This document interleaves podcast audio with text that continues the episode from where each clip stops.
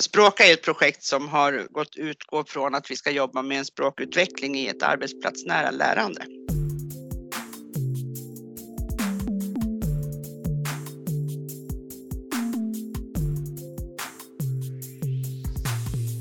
Hej och välkommen till det 53 avsnittet av FoU-podden.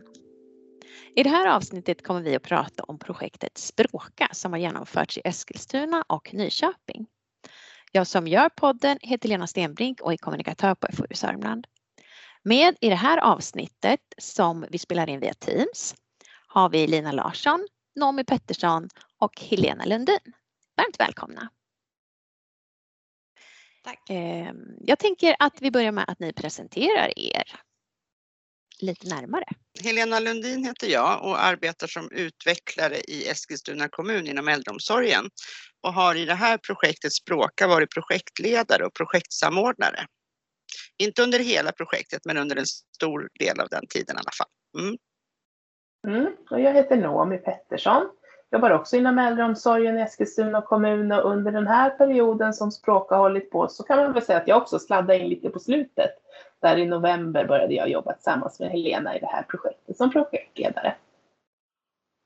Och jag heter Lina Larsson och jag jobbar på FoU i Sörmland och jag har varit med som eh, ett utvärderingsuppdrag har vi haft FoU i mm. Sörmland. Mm. Och vi har varit med, inte från ansökan, men från ganska tidigt i projektet.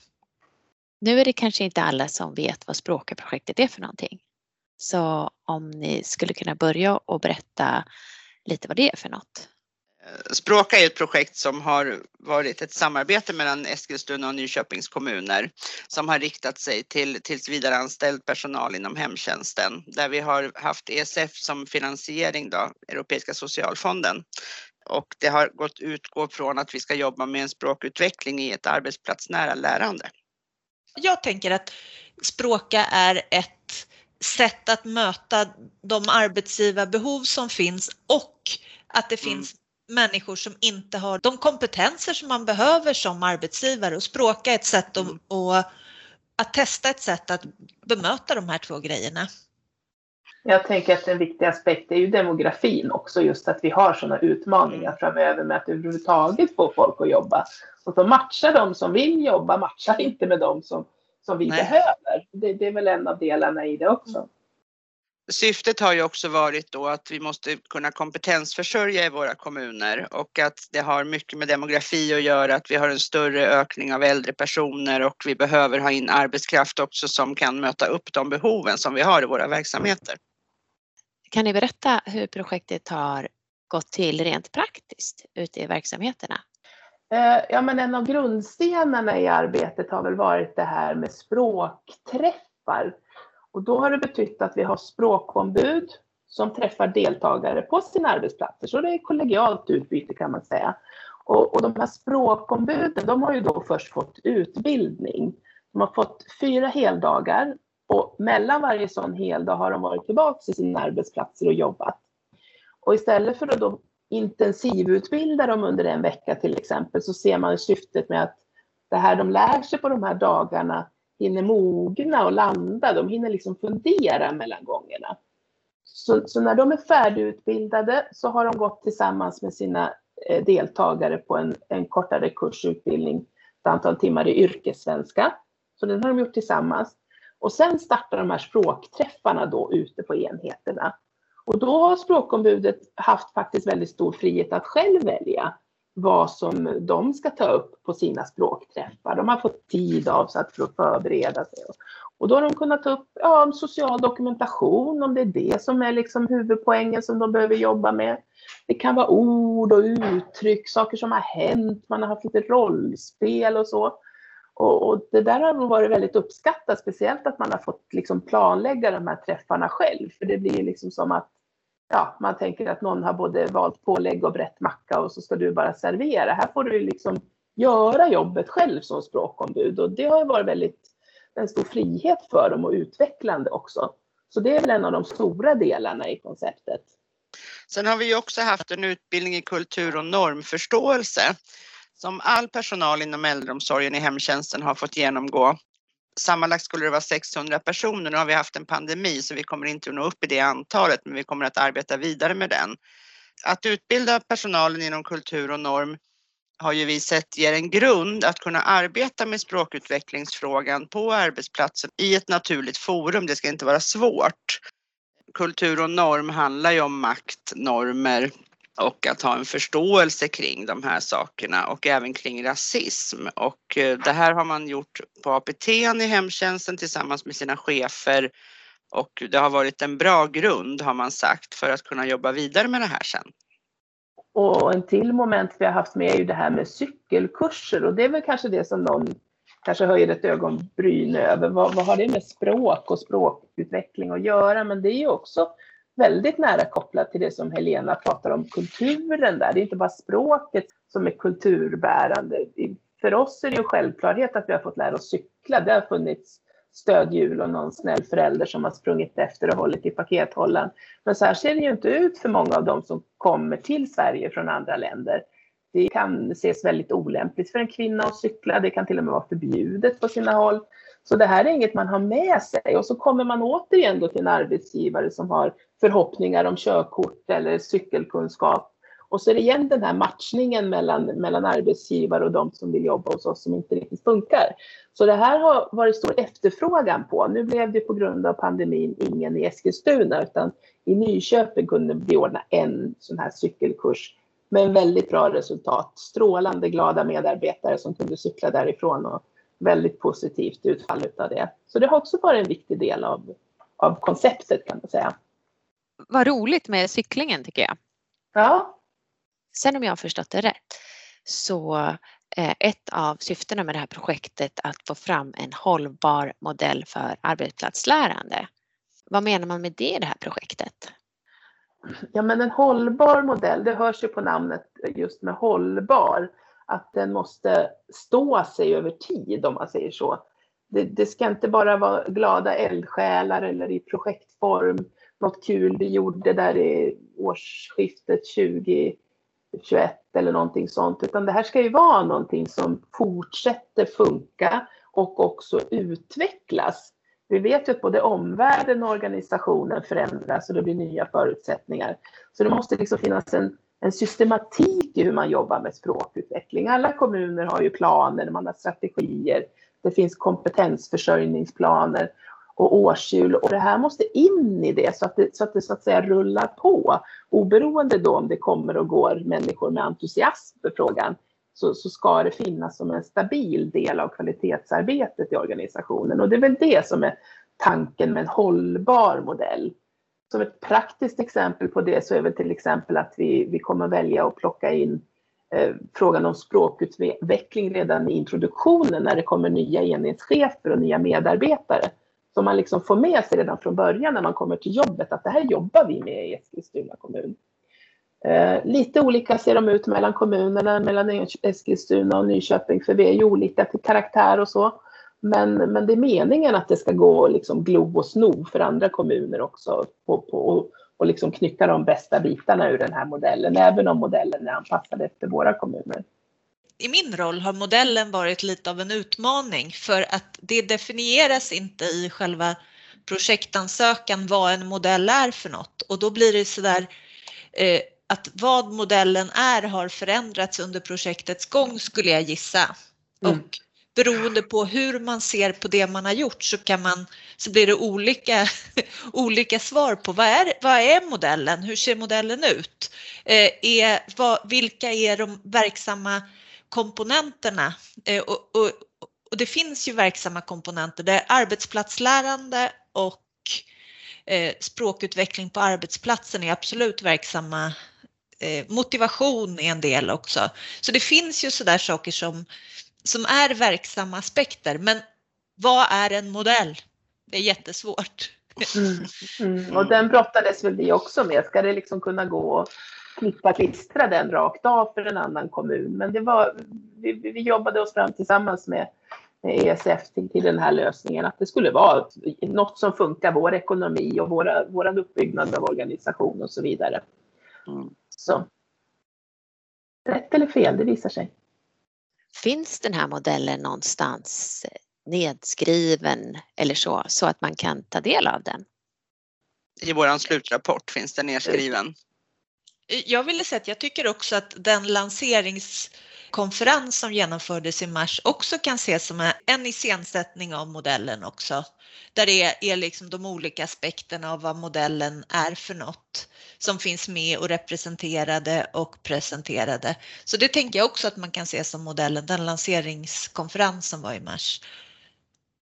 Lina, kan du berätta vad FoB Sörmlands roll var i det här? Jo, FoU i Sörmland fick i ett ganska tidigt skede för att projektet var beviljat så att ramarna var satta. Eh, ett uppdrag att utvärdera det här ESF-projektet. Och utifrån målen som finns liksom på individnivå, organisationsnivå och systemnivå så enades vi om eh, FoU och projektföreträdare eh, Eh, att vi skulle titta på måluppfyllelse och sen genom gruppintervjuer i första hand var planen innan pandemin. Se lite om upplevelsen av projektet. Så vi skulle vara, ha en process, eh, att följa processen i någon mån och att följa måluppfyllelsen.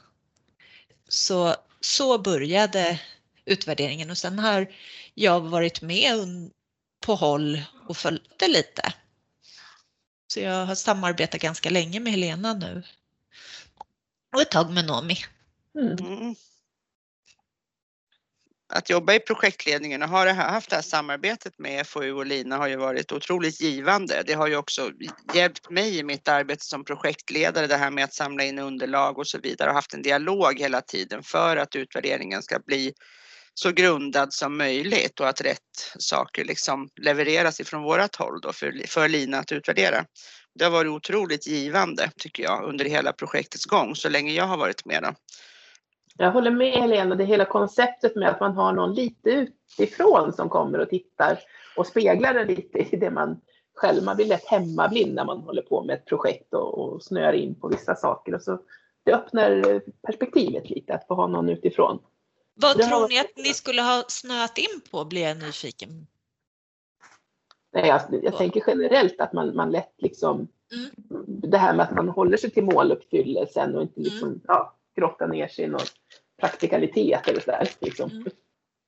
Men just det här att vi redan i planeringsstadiet när, när jag kom in också tillsammans med, med den projektledaren som var då, jag kom in som samordnare mm. först, att, att vi tittade på enkäter och så vidare tillsammans liksom. Att du hade mm. dina enkäter som du ville ha som underlag och vi skapade utifrån projektet också underlag mm. och att de någonstans ändå vävde ihop varandra så att vi fick så bra grund som möjligt inför både slutrapporter och naturligtvis att driva projektet men också för slututvärdering. Då. Ja, att vi hade en dialog om hur ska det vara möjligt att, att ja. utvärdera de här olika målen. Ja. Mm. Och sen har det ju varit problem under sista delen av projektet men det beror ju på pandemin då att vi har inte nått upp till alla alla delar i den utsträckning som vi hade önskat. Men det, det utvärderar vi ju nu också. Men eh, om vi då ska göra någon slags sammanfattning, kan ni säga någonting om eh, själva resultatet i det här projektet? Framförallt ute i verksamheten. Mm. Utifrån min roll som projektledare och att jag arbetar i, inom äldreomsorgen och möter chefer och deltagare eh, och medarbetare så har jag ju sett och också har vi vet ju nu att vi har ju ökat dokumentationen bland deltagarna till en viss grad. Eh, projektet har varit under så kort tid så att det är svårt att utvärdera saker men vi märker att saker och ting händer ute kring dokumentation och att ja, de som gick cykelkursen har ju lärt sig att cykla, det ska vi också nämna. Du kan få komma in där Lina. Ja, men om jag skulle säga det utifrån måluppfyllelse så skulle jag mm. säga att, att de mål som är uppsatta inte, inte är uppnådda helt och hållet. Men projektet skulle jag ändå bedöma som framgångsrikt för det projektet syftar till att nå att kompetensutveckla och hitta sätt att kompetensutveckla. Det har man nått och man har nått det i viss mån i viss mån så, så vad det gäller delegeringar går det inte att nå de målnivåer med, jag kommer inte ihåg hur många procent det ska vara, men det, det finns de som har fått fler delegeringar. I intervjuerna så finns det flera personer som uttrycker att de vågar prata på ett annat sätt än mm än de har vågat prata tidigare. Och det, det, det, uttrycker ju cheferna också att deras personal vågar prata på ett annat sätt och vågar dokumentera på ett annat sätt än de har gjort tidigare. Och de här sakerna, den här skillnaden i att våga försöka, det är ju, liksom, det är ju ett framgångsrikt projekt. Även om man inte kan säga bock på 90 procent eh, kan cykla. Förstår ni?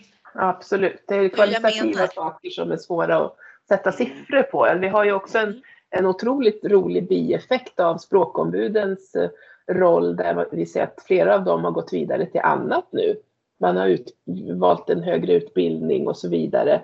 Och, och, mycket motiverat av att man har fått den här kicken av att få testa, få prova själv, utbildas, växa på jobbet. Det är också en sån där sak som inte fanns med som en frågeställning i början naturligtvis. Det var ingen som räknade med, men när det väl hände så kände man bara wow, vilken utveckling för de här enskilda individerna som kanske inte då ramlar in i resultatet, liksom det här mera faktabaserade resultatet. Det har ju visat för oss att språkombudsrollen är ju en väldigt viktig roll ute och en betydande roll utifrån handledning eh, till sina medarbetare. Mm. Mm. Men sen är det ju som det är med projektet, då har man ju lite extra förutsättningar i förhållande till hur det blir senare. Men det är ändå så där, vem är det? I vilket sammanhang är det? En del har haft, haft svårt att få mandat i stunden och få alla att känna att det här är ett språkombud jag vill lyssna på. Medan andra har varit så där, ja mitt språkombud är helt fantastiskt. Eh, jag lär mig så mycket och det är så bra. Så att det, det beror på det är ju hela tiden en fråga om personkemi och personer och uppgifter och förutsättningar. För det också, har också varit så där att eh, framförallt i första delprojektet så var det till exempel några som inte hade lokaler där de kunde vara för att ha, ha nu språk, språk, nu låter ju det bisarrt i pandemitiden, men, men de hade inte någonstans att vara och då blir det så där Jaha, men det här är ju inte så värder högt värderat av organisationen kanske om vi inte får vara någonstans när vi, när ska, när vi ska ha det. Ja. Ja, men det är viktigt med de signalsystemen att man avsätter tid för det här, att det inte alltid ramlar bort när det blir stressigt i hemtjänsten. Mm. Att man ser till att det finns eh, plats och, och, tid för att göra det här, för annars så, så, skickar man ju fel signaler. Att vi säger att det är viktigt, men när det kommer till kritan så är det inte det. Så det är någonting vi också har lärt oss och lika väl det här med frivilligheten att det är jätteviktigt att man förstår varför man är med och, och, och vill vara med. Det, det är en sån enorm skillnad i effekten av programmet när man har förstått varför man är med och känner att det är en förmån. Får jag bara först fråga en jättekort sak ifall att ni för säkerhets skull kan förklara vad delegeringar innebär. Ni sa att de, några har fått fler delegeringar och jag tänkte att kanske inte alla vet vad det är. En delegering handlar ju om att du får från sjuksköterskan ett delegerat uppdrag att kunna ge medicin, insulin och sådana medicinska saker.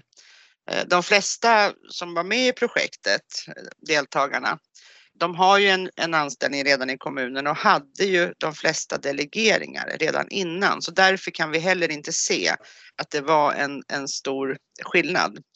Eh, på det. Eh, vad man skulle kunna istället mäta det i framtiden är ju om man vid en introduktion eh, har en medarbetare som behöver språkstöd, att den snabbare kan ta en delegering för att vi kan stötta upp med språket. Då kommer vi kunna mäta den delen på ett helt annat sätt. Okay. Men de här deltagarna nu då, var de nöjda? Var, hur tyckte de att projektet gick?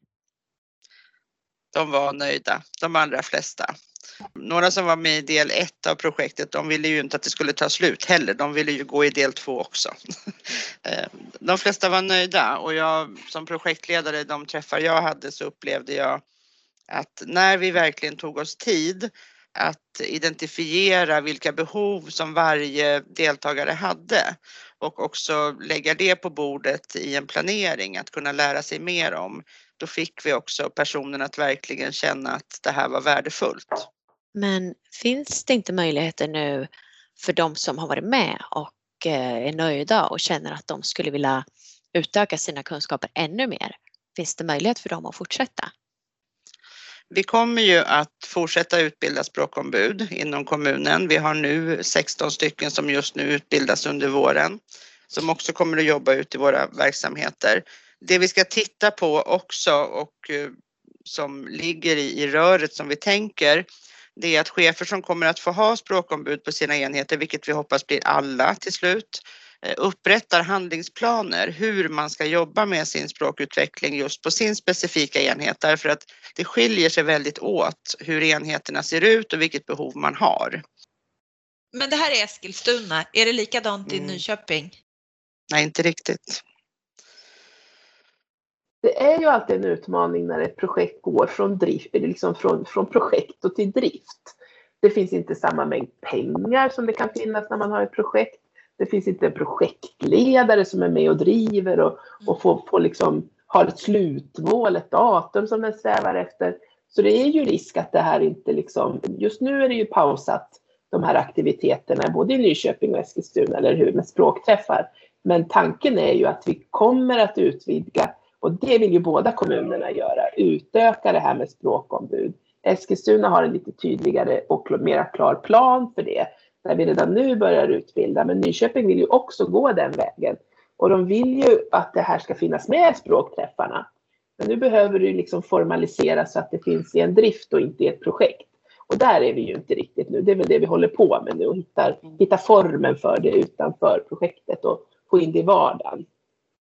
I den första omgången så var det några som inte var riktigt nöjda, några enstaka personer och det det handlade om blev ju fixat till den andra omgången och det var personer som, som hade fått informationen på ett sådant sätt så att de trodde att de skulle vara med, in, att det inte var frivilligt.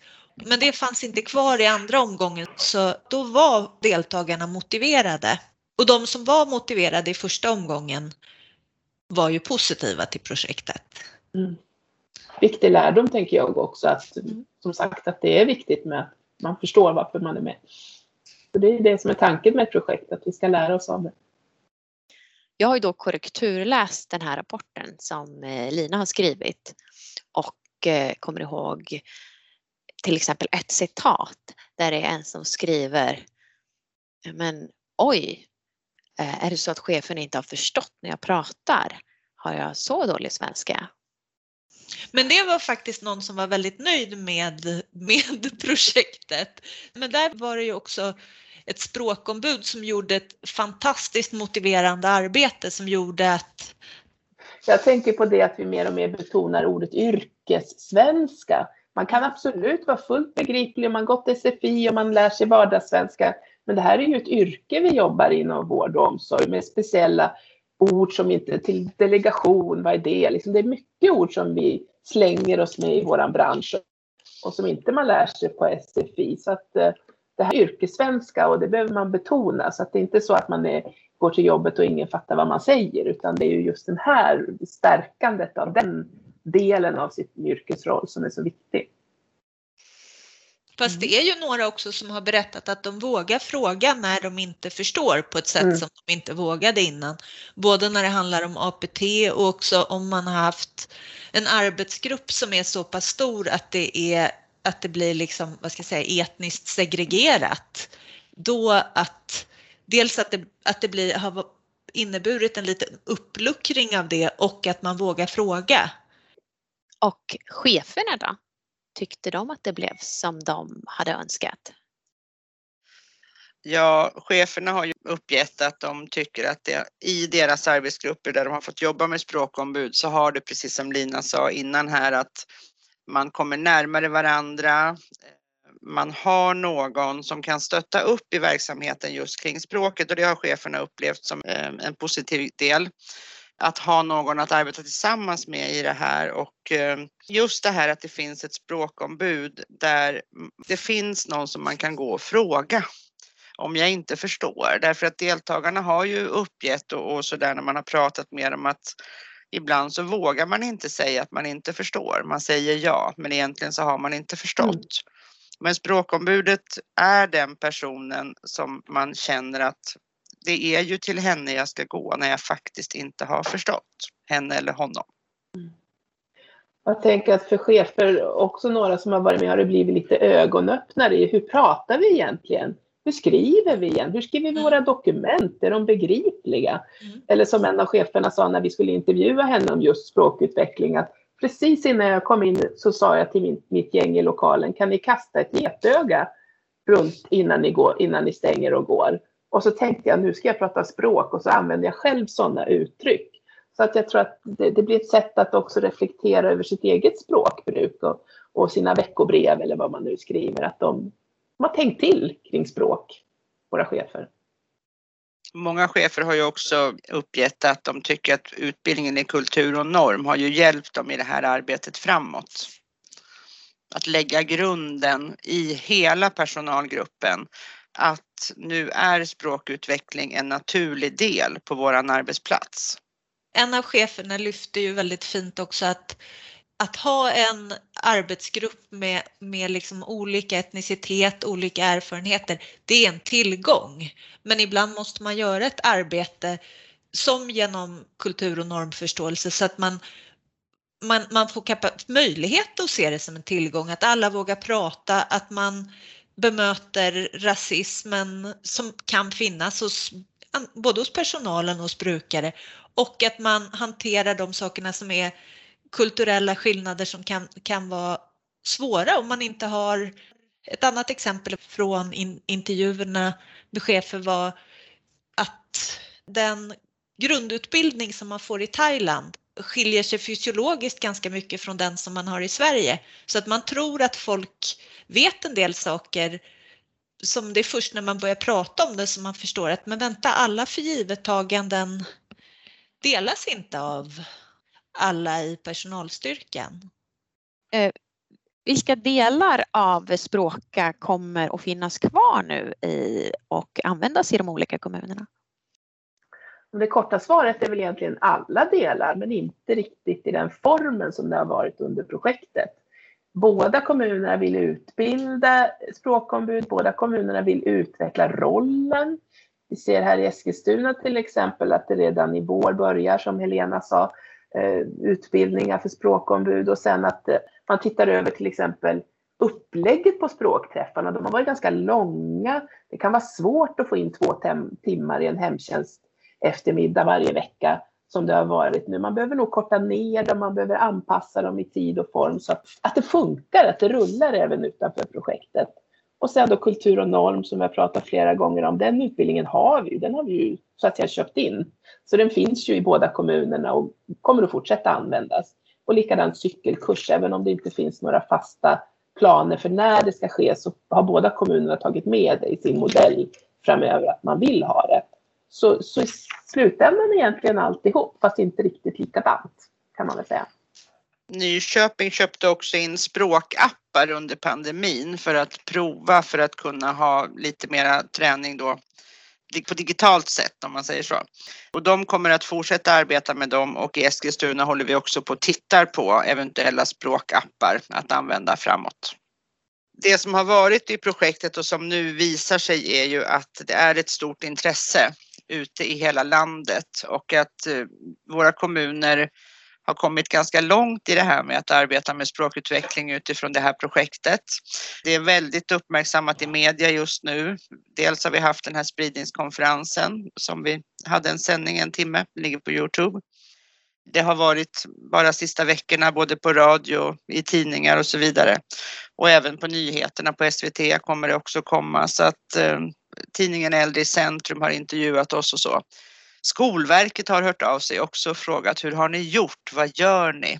Det finns ett nationellt intresse så att det här känns ju jättekul nu att våra kommuner satsar på det här, att det är en prioriterad fråga hos våra nämnder att arbeta vidare och att vi förstår att vi måste göra det här jobbet och vi kommer att få så mycket bra saker ur det. Det har varit kul med allt engagemang som har funnits. Alltså de språkombud som jag har träffat har varit superengagerade och ja men projektledarna har ju också, det, nu sitter ju de här, men har ju också varit engagerade.